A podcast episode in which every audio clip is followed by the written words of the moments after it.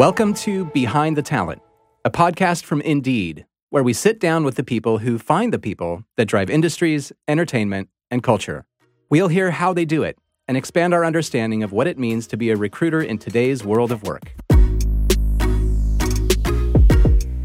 I'm David Mead. On today's show, Carmen Middleton. She's recruited a lot of people, some of them for jobs that are top secret. In her 33 years of service at the Central Intelligence Agency, she rose to become Executive Deputy Director. That's up there, the fourth highest ranking official. She had lots of assignments from managing operations to directing the response to crises around the world. And it was her responsibility to make sure that job openings were filled with America's best and brightest people who could be trusted. We'll talk about all of it, or at least the parts she can. I begin by wondering how people react when she says, I work at the CIA. well, some people would be excited and they'd ask you, Well, what can you tell me? What secrets have you killed people? Other people, you could tell their eyes went dead because I think the organization has a reputation for good or for bad. And sometimes you could tell people were kind of turned off by it. But I would say in most cases, people would say, Thank you for your service. And it's quite beautiful. And that goes such a long way in encouraging you in the job. I've heard that despite your successful 33 year career in the CIA, you don't even like spy novels. what, oh, what no. you never have. Why why is that? What is it about them that just doesn't doesn't well, do it for you? I'm, you know, everybody has their own uh, flavor of entertainment. I, you know, grew up on uh, the cozy mystery. I love a good Miss Marple mystery. I uh, I tend to. There seem to be a lot of spy related shows, you know, and movies. You know, certainly after a long day at the office, I don't want to power up a television show that is filmed with a CIA type of uh, type of set. Uh-huh. You know, I want to escape. Is it common among people that are hired at the CIA that they didn't really have much early interest in a career in intelligence and they sort of grew to love it, or or do you find that most people that's kind of what they're looking for? I think that is probably the most exciting origin story I've ever heard at CIA is asking people, how did you come on board? How yeah. did you do this? There are people like me who answered an ad. There's a job fair, and CIA just happens to be there next to Booz Allen or Disney. And uh-huh. somebody's like, yeah, why don't you go up to that CIA? Oh, yeah, but like on a dare. People talk about that. and they took away a brochure. They yeah. talked to somebody. You know, others grew up watching spy shows and spy movies and reading, you know, The Bourne Identity. And they're uh-huh. like, I have got to work for CIA. So it's all over the map and mm. it's so beautiful because, you know, to be able to walk, you know, through those doors and across that floor, it's just, you have to recognize and be appreciative and say, you know, you got to pinch yourself periodically. Wow. Yeah. for those who maybe weren't looking for a career in intelligence, how did you convince them to come on board? I think we saw a real interesting cohort in the certainly the post 9/11 environment where people who had already started their careers whether it was in the financial world or marketing they tell these stories about just waking up and feeling like there was something more hmm. and that they wanted to be part of defending the country all of these folks who we know could make more money mm-hmm. in private industry. But I think this is where that very refined articulation of the mission is you know works in our favor. You know when you hear those stories it's it's really quite powerful. Is working at the cia as glamorous as it sounds to the rest of us? No. Say more about that. It can be it can be glamorous. There are times when um, you know you're going on an overseas assignment or you're in a room with foreign dignitaries mm-hmm. or you're working through an incredible policy issue and you really do kind of have this out of body experience where you think wow this is me and I'm here in this moment and it is incredible.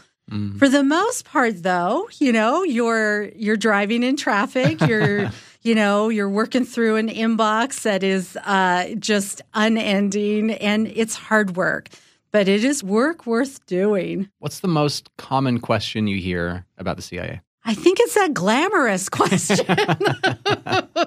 People really do want to know is it like what they've seen on TV. You know, do you have those giant screens and does everybody dress up in, you know, Armani gear? Carmen, there's an aspect of your upbringing that I think is really interesting, specifically to me. My dad spoke five or six languages, my mom spoke three, and the common language they had among them was French. And so they made it a point to teach the kids French, and we spoke French at home. You had a very different experience. Say a little bit more about that. That's a great question, and thanks for sharing your own story. So I grew up in Los Angeles, third generation Angelino, third generation Mexican American. My parents had grown up and born and raised in East Los Angeles, and certainly their experience growing up in the 40s and 50s was really filled with discrimination against Mexicans. And my parents would have said they were Americans. Mm-hmm. And so when they started their family, I think they've made a very conscious decision not to speak Spanish in the home or teach the kids Spanish for fear that their children would have a Spanish accent and would suffer from discrimination. Mm. And it was really interesting, fast forward, as I was going through the interviewing process with CIA, I met an older gentleman. And when I told him the story, because he had asked if I was a native Spanish speaker, and I said, no, I wasn't, he said, you know, I had the same experience because I'm the son of German nationals growing up in the United States. So he experienced the same kind of post World War II discrimination against German Americans. So it's a common story. But when I run into people like you who've really just kind of flourished with a foreign language. It's just so fabulous. The ironic thing about that whole story is that later on you actually fell in love with Spanish. um, tell a little bit about how that evolution came about. Yeah, so growing up and going to high school, I started to take Spanish language as my foreign language because our school offered three German, French, and Spanish. I thought, well, Spanish, I think that's kind of easier. it was really funny. My first day of Spanish class, uh, my high school Spanish teacher asked all of the kids to come up with their Spanish names, right? So Rick might be Ricardo, David might go by David. And of course, I said, Well, Carmen, I need a Spanish name. So I chose Julia. when I look back on that, I thought, How odd that I wouldn't have stuck with Carmen. Yeah, right. Uh, and certainly growing up, my mom worked in a factory and uh, my dad was a county surveyor. So, really, when I looked at role models in high school, they were my teachers. And so, my high school Spanish teacher was my role model. At the time, she was a single gal and she had an apartment and she had this really cute Karmann Ghia that she drove to school. So I really followed in her footsteps. I fell in love with the language. I went on to apply to one college. That was the college she graduated from, UC mm. Santa Barbara. And I did a year abroad at the University of Madrid, just like she did. Amazing if I understand correctly, you were the first person in your family to pursue higher education and, and go on to do something like that. What does that mean to you now looking back, and what has that perhaps inspired in your family since then? I was always a hard worker in school, very diligent. There was always a sense that I was going to go to college. Now that I look back on it, I realized how much sacrifice on my family's part went into that decision. And I was able to go away to a four year university and just had a great college experience. And even doing a year abroad was pretty tremendous because that is an additional cost. And certainly my first flight, airplane mm. trip, mm-hmm. was going to Madrid. Wow. When I look back and think about how my parents just went along with this adventure, mm-hmm. they were super supportive, even though they probably didn't understand the whole thing. What was your motivation for getting a job in intelligence? Ah. My year studying abroad at the University of Madrid really changed me as a person. I experienced as a 20, 21 year old this incredible new world of art and culture and foreign language and so many different nationalities than I was used to in California, which was can be a bit insular at times because people look at that state and they think, well, why would you ever want to leave this state? Right. This is paradise returning back to California, I just had this burning desire to pursue a career that had some sort of global footprint or some sort of international perspective. Mm-hmm. And I didn't know how I was going to do that, but I knew that that was the most important thing about a future career. I mean, that could have taken so many different forms. Like, I mean, it could have been in hospitality or travel or all these things, but the thing that sort of potentially drew you to intelligence was a job ad that you saw in the LA Times, right?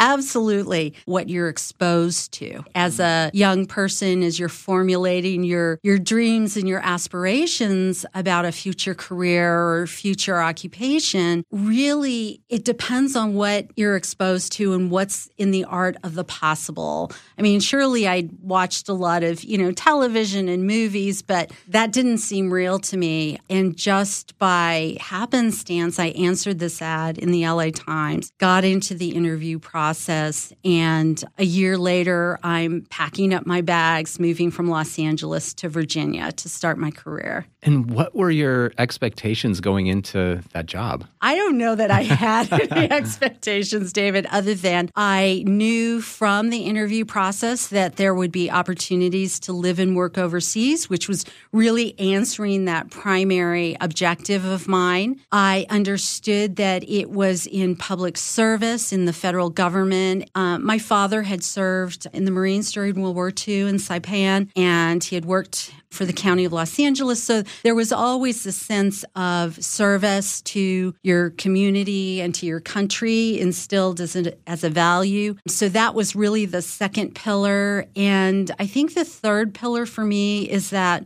the people I met during that interview process were so incredibly smart and dynamic and traveled and well read. And I just thought, I want to be part of this club. Once you actually got the job, was there anything that was wildly different than what you had expected? I would say no, because I really didn't have any expectations. I had, you know, my previous job, David, was working at a jewelry store in my local mall. So I knew it wasn't going to be like that. Safe bet. Carmen, why did the CIA feel so strongly about having a diverse workforce that reflected the American population? The CIA, from its inception, has valued diversity because it understands that it needs the best talent that this nation has to offer. And it needs officers with a unique skill set to include foreign language, cultural competency, overseas experience, different ways of thinking. So all of this, these things were really part of the fabric of the organization ever since it was established. There have been times in its history when courageous CIA officers have stepped forward to say, hey, we can do better, we can do more. And I would say, in my understanding of CIA's history, that happened probably as early as 1953 mm. when the new director, Dulles, came in and was holding his first all hands or town hall with the employees. And one brave woman raised her hand and asked him what he was going to do about discrimination against women at CIA, mm. 1953. And he went on to establish a panel to study this issue. It is fondly known as the petticoat panel now. I mm-hmm. don't even know if listeners know what a petticoat is anymore. But in doing my research around workforce issues that flare and that really change the nature of the organization for the better, that was probably the earliest instance of that in 1953. Is there a particular story or example that you can share with me of how diversity's helped uh, in a situation at the CIA? The most obvious examples are having native level foreign speakers who are able to go into different environments and draw on not only the language, but that deep cultural understanding of what might be happening and really understanding ground truth motivations, risk analysis. I mean, that really comes from understanding foreign cultures, having this cultural competency. And so much of that is actually obtained through understanding how a foreign language works. Your focus at the CIA was really on recruiting and, again, helping the CIA to have a workforce that was representative of the population. As the composition of America's population changed over time, was it challenging to keep up? It's always a struggle to obtain and retain the most diverse workforce that you can in this country. We have some requirements about U.S. citizenship. We've got the whole security process, et cetera, and we are looking for the best of the best. How do we expose the CIA mission to every corner of this nation? Then how do we attract people to that mission? I do believe that if you take your foot off the accelerator of trying to get greater diversity and trying to really find that talent in the most unlikely likely places, we're just going to fall back. And so, uh, for example, my husband went to Georgetown University. He was exposed during his undergrad years to federal service. And when he went to the orientation for CIA recruitment. He saw so many of his fellow students at the event. And so we're in this kind of Northeast corridor where people know what federal service is all about. They've been taking classes that are taught by former Department of State, CIA, FBI, et cetera. So many across our nation are going to their colleges and universities and not having that exposure. And it isn't even in their processing or their thinking about what could a job look like. I have heard a lot of almost what I would consider hiring biases around certain communities. Oh, they wouldn't want to leave their families. They wouldn't want to leave their home state or their community. And I am a great believer that if you really do believe in this mission and talk about this mission and what a career could look like, probably nine out of 10 might be really convinced that they'll give it a try you know we often project these sort of things upon people. How do organizations do that and how can organizations protect from doing that? Really understanding your biases ahead of time before you go into interviewing people or outreach to any given cohort is critical and knowing that that's been said in the past you know disabusing yourself and your recruiting team of hey we've heard that before come on now Carmen moved from Los Angeles to Virginia. And, you know, this is great. So we do have examples of people who are willing to take on this incredible mission. And conversely, how do you help those who maybe have those biases in their own communities around, well, we don't do it this way, or these are not the jobs that we go for? Right. How can organizations sort of sell their opportunities to those who might not think, well, that's for me. One of the challenges I saw probably in the 80s and the 90s when um, the organization was doing outreach to underserved communities, their mindset for their child who had gone to university or had a college degree was you know, doctor or lawyer, but government service wasn't really in that mix, right? And then trying to explain what is national security to a family or applicants growing up in Idaho or Montana or Nevada you know, places where they don't have uh, necessarily day to day contact with the federal government. So, talking about the benefits of what that job can bring and why a career in national security really matters. Similarly, then, the responsibility perhaps of business is to help people to understand the reason or the meaning or the benefit of coming to work for that organization and what they could perhaps contribute to. Absolutely. I think people are looking for the intangible what am I contributing not only to an organization's bottom line, but also improving or enhancing the community, you know, not just their desire for healthcare and a good match for their 401k. Sure, That's yeah. important. Yeah. But also a sense of contribution and meaning. That's what people are looking for. So obviously, there's a draw to the mission. I think when people see national security, it's sort of obvious that, like, yeah, I want to contribute to that. I know what the mission is in some sense or another, and I feel like that's something that I want to be a part of. How do you suggest that organizations who either are not that clear on it yet, or maybe are in an industry where it just isn't that obvious, retail, manufacturing, whatever it might be, how do they attract people to their organizations? Well, I think passion around whatever your organization's mission is is paramount. Whether they're in manufacturing or in healthcare or in entertainment, ultimately they have that why of what they're doing. Whatever space you're in, it's paramount to understand what your mission is, be passionate about that and be able to explain that why as you're trying to attract talent and really understand what their role is going to contribute to that mission. I think people can feel that. And whether it's working at the mall, at a jewelry store, and I know that when I started, it was a small family jewelry store.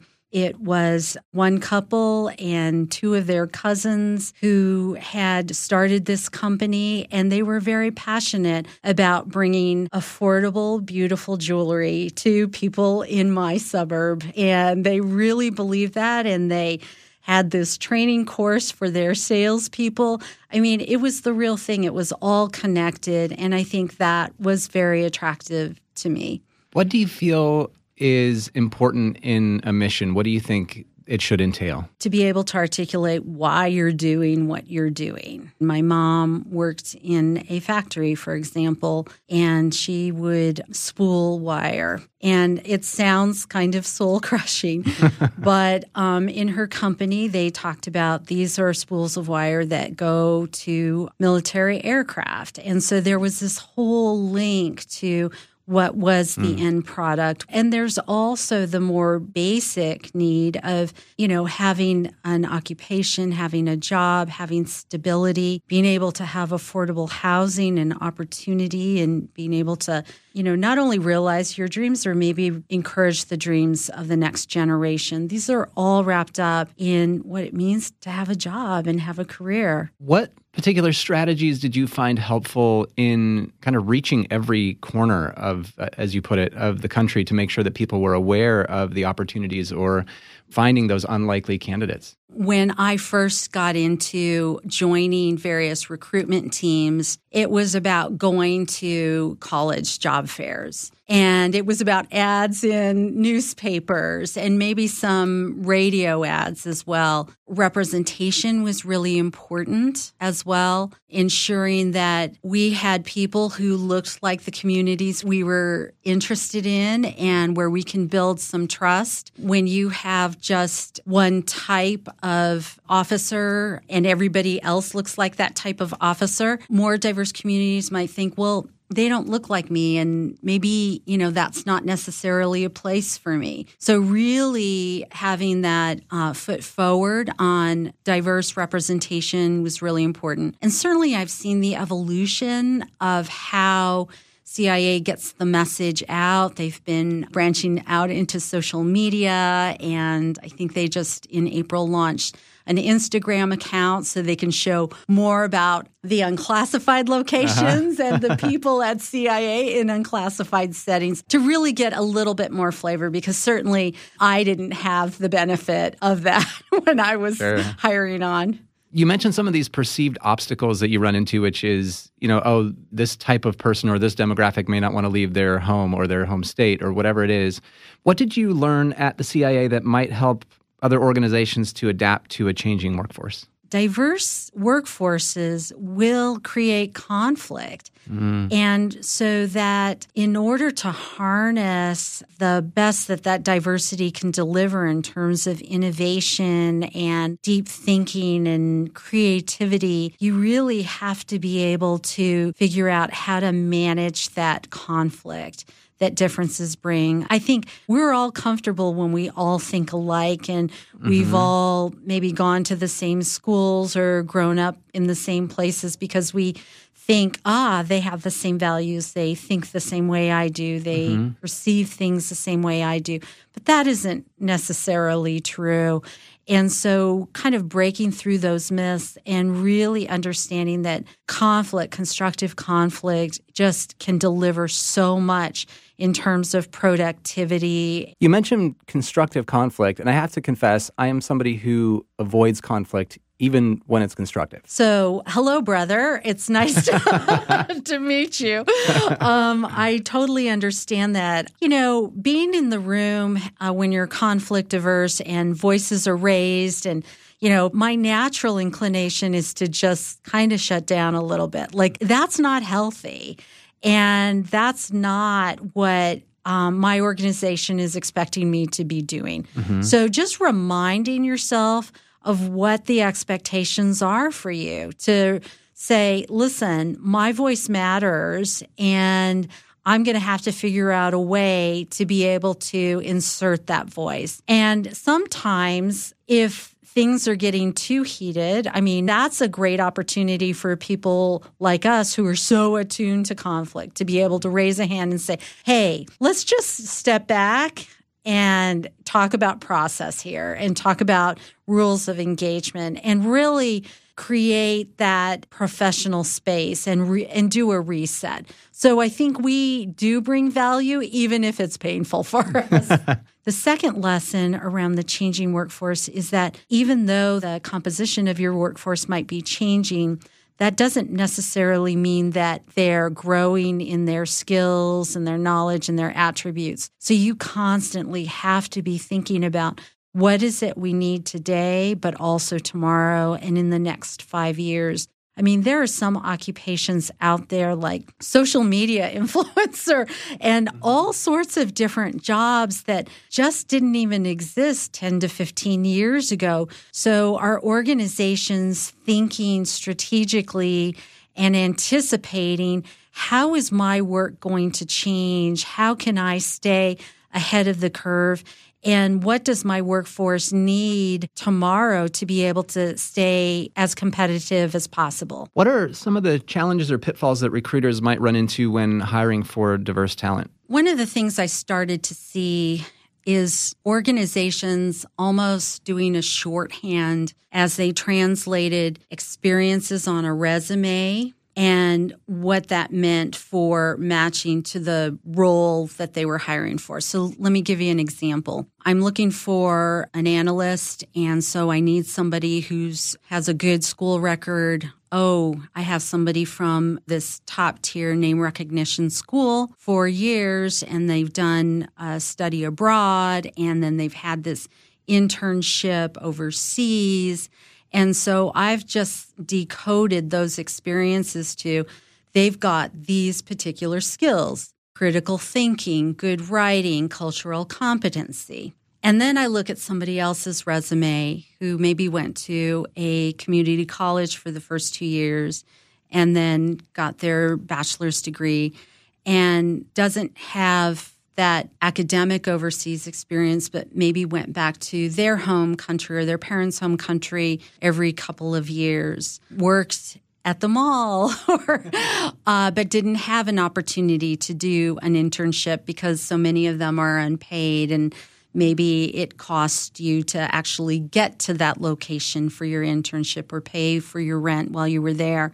So if I'm using that shorthand, I'm really doing a disservice because those experiences actually may have resulted in the skills, knowledge, and abilities that we're looking for. As a recruiter, you have a lot of applicants, a lot of resumes, a lot of things coming across your desk. There are a lot of things to get through. And th- so there's something to be said for efficiency. There's something to be said for perhaps the experience or the bias that you have, but we have to be careful with that. And so I'm wondering, how do you balance that need to process, you know, 150 applications versus making sure that you're not allowing that bias or that initial impression of that resume or what you're reading to influence that decision too quickly? I think this is where technology can be our friends as long as we're teasing out those biases in advance and we're really making sure that we're able to sift through all of the resumes that come into CIA every day, every month, every year, and be able to suss out what it is we're looking for and that we're not relying on these interim terms, but we're actually going to those knowledge, skills, and abilities. You have a degree in Spanish. Tell me how that was useful in the CIA. So I never did use my Spanish in my career. Um, I never lived or worked in a Spanish speaking country. However, I do believe that my love for the language, my love for learning about foreign cultures and really understanding how different people think about things and what their value system is and and how things may be very different than what I'm used to but that doesn't necessarily mean it's a bad thing.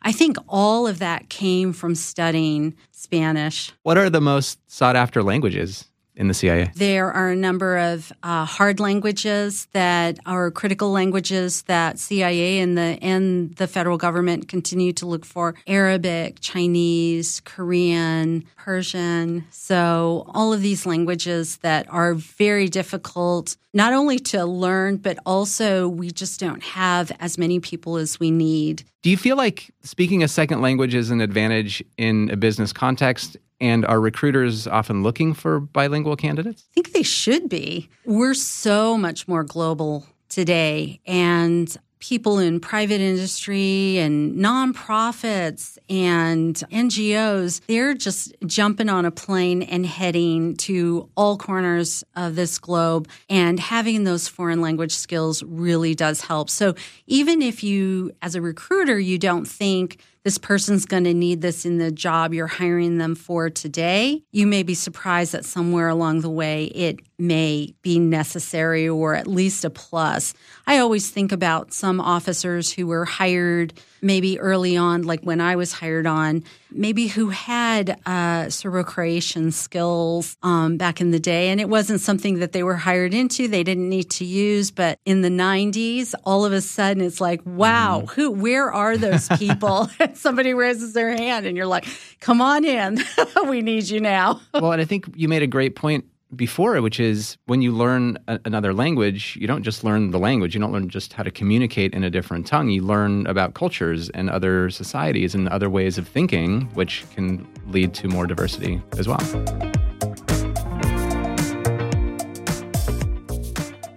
Let's talk about technology for a minute. Smartphones and mobile technology are having a huge impact on our culture. Did your phone keep you tethered to work at CIA? Absolutely not. so if you look at the CIA.gov website, um, I think they have like 10 reasons to come to CIA. And one of them is that you aren't tethered to your phone. Like when you're off, duty, you're off duty because we can't bring our cell phones into the building. Ah, interesting. And um, this was always amusing when we would have outside visitors or guest speakers. After about 45 minutes, they just shake it a little bit, get a little nervous and start looking in their coat pockets. Yeah. And um, being untethered was a little unnerving for them. For us, we were used to it. You know, there are pluses and minuses. Obviously, having flexibility you can't really be working from home, right? Because mm. you're if you're working on uh, sensitive information, secret information, you have to be in a in a certain building, certain location, so you can't be doing that from your kitchen table at home. Yeah. But that said, when you're off, you're off. And what a great blessing in this day and age when people are tethered to their smart devices 24 7. And I think that can be a real grind for people. Do you feel like access to technology is becoming an obstacle to inclusion for some people? Yes and no. I think in terms of the US workforce, people seem to have access. I have heard a friend in private industry talked about interviewing someone who was in a tent in Africa and she had satellite connectivity. so I think access to technology, access to global communications is available. It's probably harder for some than others. This is just the way of the world. I think being able to keep up on the technology, keep up on the innovations that are happening at light speed, it's difficult, right? You just purchase the new phone and it seems like your car that you drove off the lot. They're already talking about how it's going to be improved in the next iteration. What can you say about the types of talent or the attributes that you were looking for when you were hiring at the CIA? Obviously, we're looking for the best of the best. Coupled with that, key attributes uh, like integrity and teamwork and independent thinking. Also, an ability to leave your phone in your car and be unplugged from, uh, you know, your smartphone or your your fitness tracker. I mean, these are things that you know they may sound uh, funny or amusing, but it's kind of hard when you're out there hiring this generation who have grown up being absolutely plugged in and that's really not that easy. you may not be able to get into a lot of detail, but I'm curious to know how did you figure out who had those particular traits or characteristics that you were looking for? What methods did you use? Uh, what types of things did you employ? Like, did you give them homework? Were there certain tests? Were there group interviews? Fieldwork assignments? Like, what is it that you use to help assess whether or not they had the attributes you were looking for? So I won't go into the details mm. of the assessment or the mechanics of it, but I will say that we were looking for, you know, some scenario based responses. At times you might say a what if question, but mostly it's really looking back in their past, which is to say, tell us a time when you failed academically, professionally, personally, and what did you learn? What would you do differently if you had an opportunity to go back in time? So, really trying to understand how people think about things, whether they are lifetime learners. You know, one of the questions I always asked was around team projects in school. Tell us what your role was in that team project. Mm. So the first answer was people who would always talk about what the team delivered and they never really highlighted what their role in it was. Mm. Other times, I wouldn't hear anything about the team, but just what this person did. And really, you just assumed that the team was carried on their backs. but what we were looking for actually is tell us about those team dynamics. Tell us about what you contributed to that team. How did you and your knowledge, skills, and abilities actually shape the mm. direction of the deliverable or the outcome. So you're bringing up an interesting dynamic, which is the juxtaposition of beyond the checklist of this is the skills and experience and education, for example, that you need to have in order to do the job. How do they recognize what are the personal individual attributes or characteristics of the human who's going to be doing that? The partnership between your recruitment shop or your HR shop and the actual hiring manager is critical. As I mentioned before, we talk in shorthand or even code. You know, I need a team player. I need somebody with um, who can command a room, and we use these little phrases. And I know that means something to the person who said that. But how does that actually translate into something tangible for a recruiter to actually look for and, and obtain? You know, sometimes I would sit in promotion panels and people would use this shorthand and say, you know, well, we're, we're not going to promote uh, him at this time because he needs more seasoning, as though this person's a piece of chicken. okay, let's actually use our words and figure out what that means to actually be seasoned. right understanding that you know words like trust and empathy and those kind of things need more explanation and some more digging so that we truly understand what that means to me a lot of these characteristics are sort of table stakes. Like well you should have that anyway sort of as a baseline for coming to work at this organization. What other characteristics or things specifically were you looking for and would you recommend organizations look for when it comes to those types of characteristics? I think one of the most critical attributes for long term career success, not just in CIA, but I think in any organization, is being a lifelong learner. I would run into people who were so smart, so fast, the you know, they're quick and and dynamic, but it was as though they were relying on that and not reflecting on, wow, could I have done things differently? Could that have gone a different way? And really taking those lessons learned and actually converting them into a tool for their toolkit.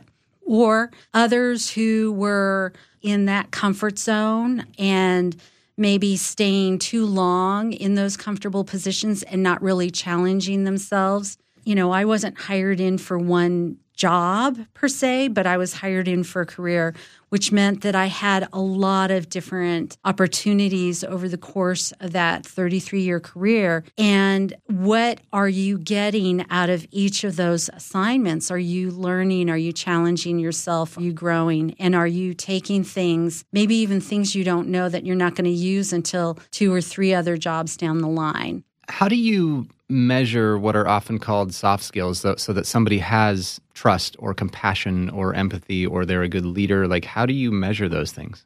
I don't know that you can measure them per se. Certainly in the recruitment and hiring process, you're looking for those cues that people understand that their perspective is not the only perspective that they understand that when working in a team dynamic that there are pushes and pulls that there are times when you've got to change up your style for example in order to engage more effectively with a given team. An ability to almost seamlessly you would hope kind of enter into different cultures whether it's a different work culture or a different culture culture world mm-hmm. culture so these are things that you're looking for those clues and trying to craft questions or scenarios around them. How important are soft skills versus the hard skills in your mind? Uh, what should that balance be like? And as a recruiter, what are you looking for? I found that early in my career, as just like a junior officer, the hard skills were most important, right? Because you're still learning the job and you're just kind of putting your head down and you're mm-hmm. you're doing your thing. But as you grow in your career, you start to see that if you can tap those soft skills, you can create more opportunity for yourself. Is there any one perfect formula for hard and soft skills? I don't think so because at different times, the demand may be for different things. But as long as you have access to both, I think you can be so successful in a career. Well said. Carmen, you're a great example of the CIA being a career organization. How does this apply to millennials? Because so often we hear, you know, millennials bounce from job to job to job. I have to believe you're hiring just as many millennials as anybody else. We um, have a very low attrition rate, which is beautiful.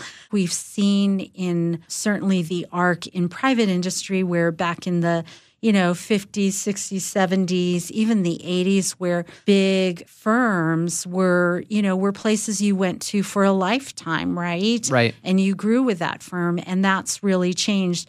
I would say that government's been a place that hasn't necessarily experienced that transformation for its benefit, right? Is there anything that you did specifically to encourage the younger generation to look at a career at the CIA as a career rather than just a job? I did spend a lot of time, and I still do, talking to young people in their careers, probably at that five, eight, and 12 year mark, where they're feeling like, you know, the glamour has worn off.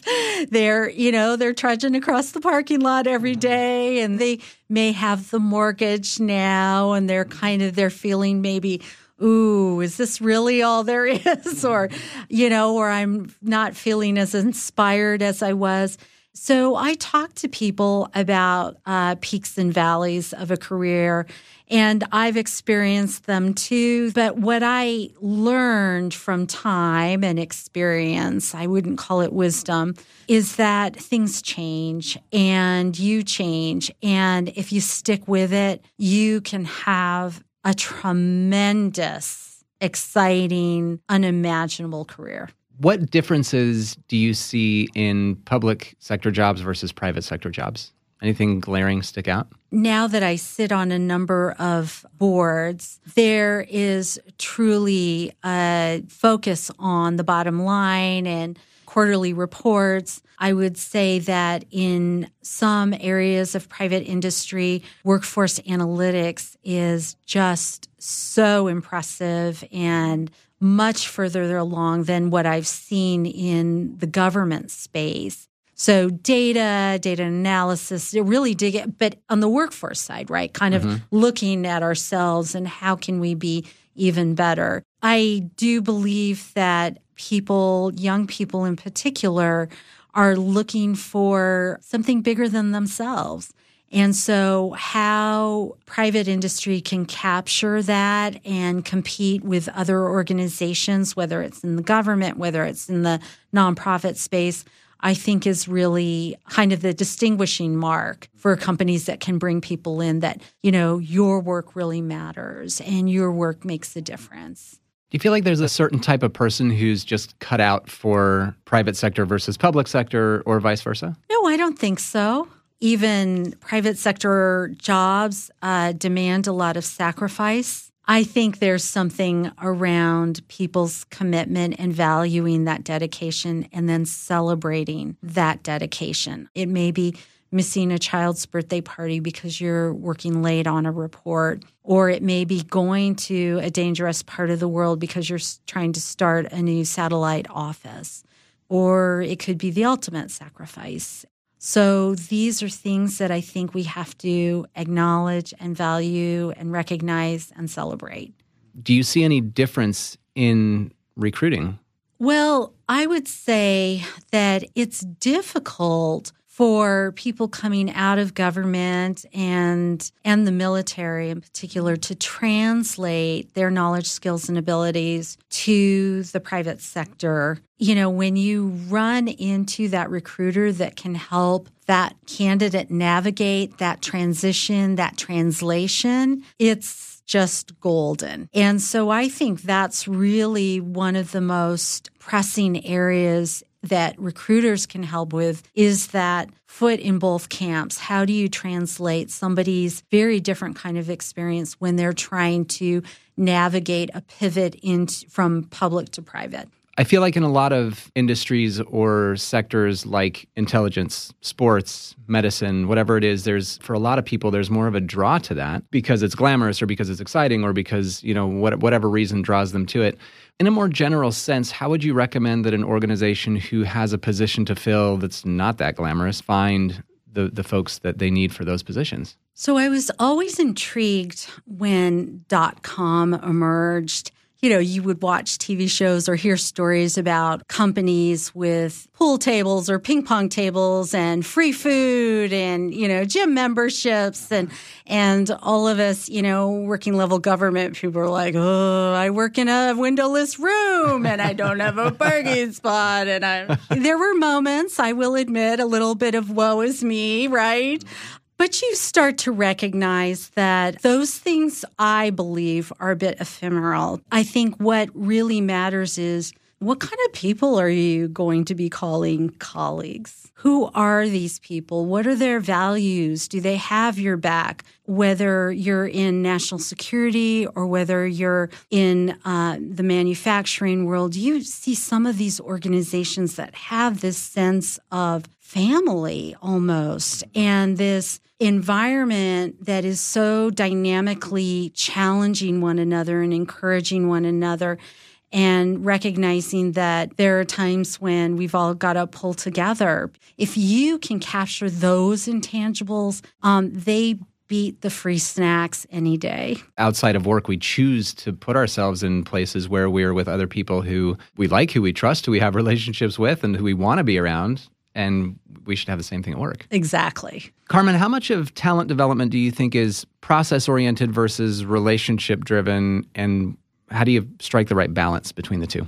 It really is both. I think your network, who knows you, who has seen you in action, all of that, those are those human things That's really important because when it comes to mentors and sponsors and people talking about you when you're not even in the room and what you can bring to a particular challenge or a particular job, that is reliant on those relationships. But the process piece is also incredibly important. All throughout my career, I had mentors and sponsors who were pushing me out of my comfort zone and saying, you can do that. I know that's, you know, you only have your bachelor's degree in Spanish mm-hmm. from UC Santa Barbara because you say that all the time, Carmen.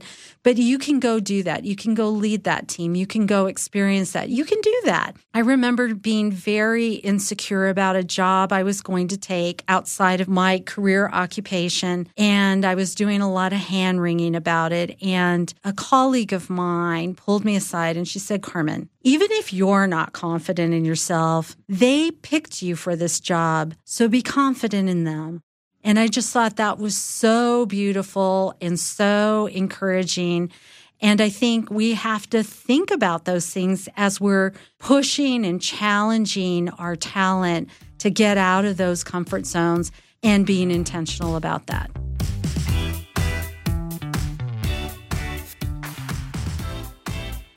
Those of us who hire, manage, and mentor those of diverse backgrounds, we all have certain cultures that we're simply more familiar with. That can sometimes be a challenge because obviously the goal and the intent is to be inclusive of everyone. So we're all human. Mm-hmm. so we all have commonality and familiarity with one another.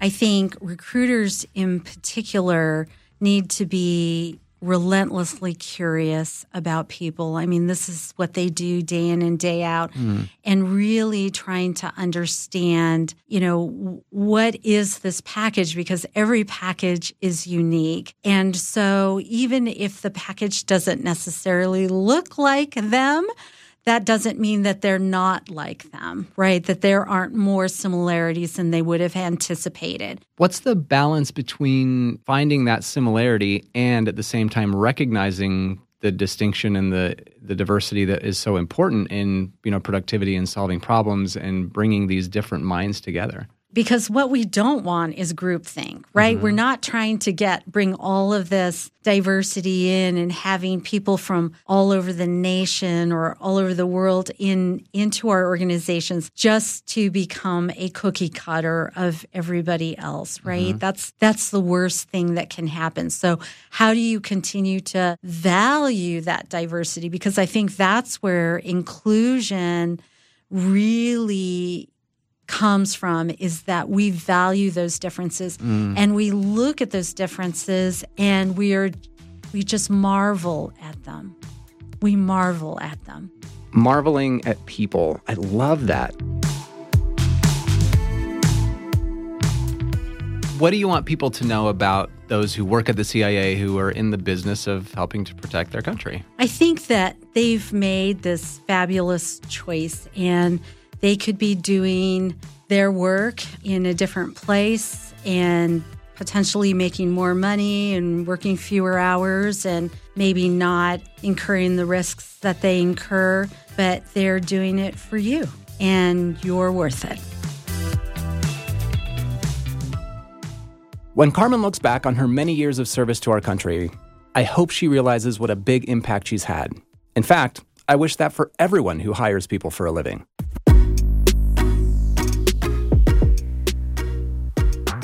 I'm David Mead. My thanks to Carmen Middleton, now founder and CEO of Common Table Consulting, for a fascinating conversation. And thank you for listening. I hope you got some good takeaways.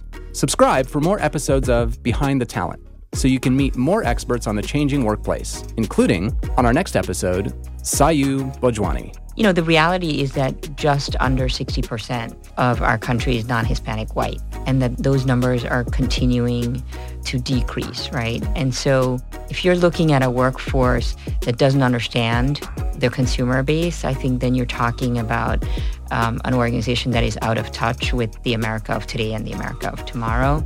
Sayu's journey to becoming an American citizen has inspired her to identify and recruit a next generation of leaders, people who chose this country as their home. Sayu Bhojwani's unique story and perspective on the next Behind the Talent. Behind the Talent is a Wondery production brought to you by Indeed. Find more behind the talent as well as videos and articles about the world of recruiting at Indeed.com/lead.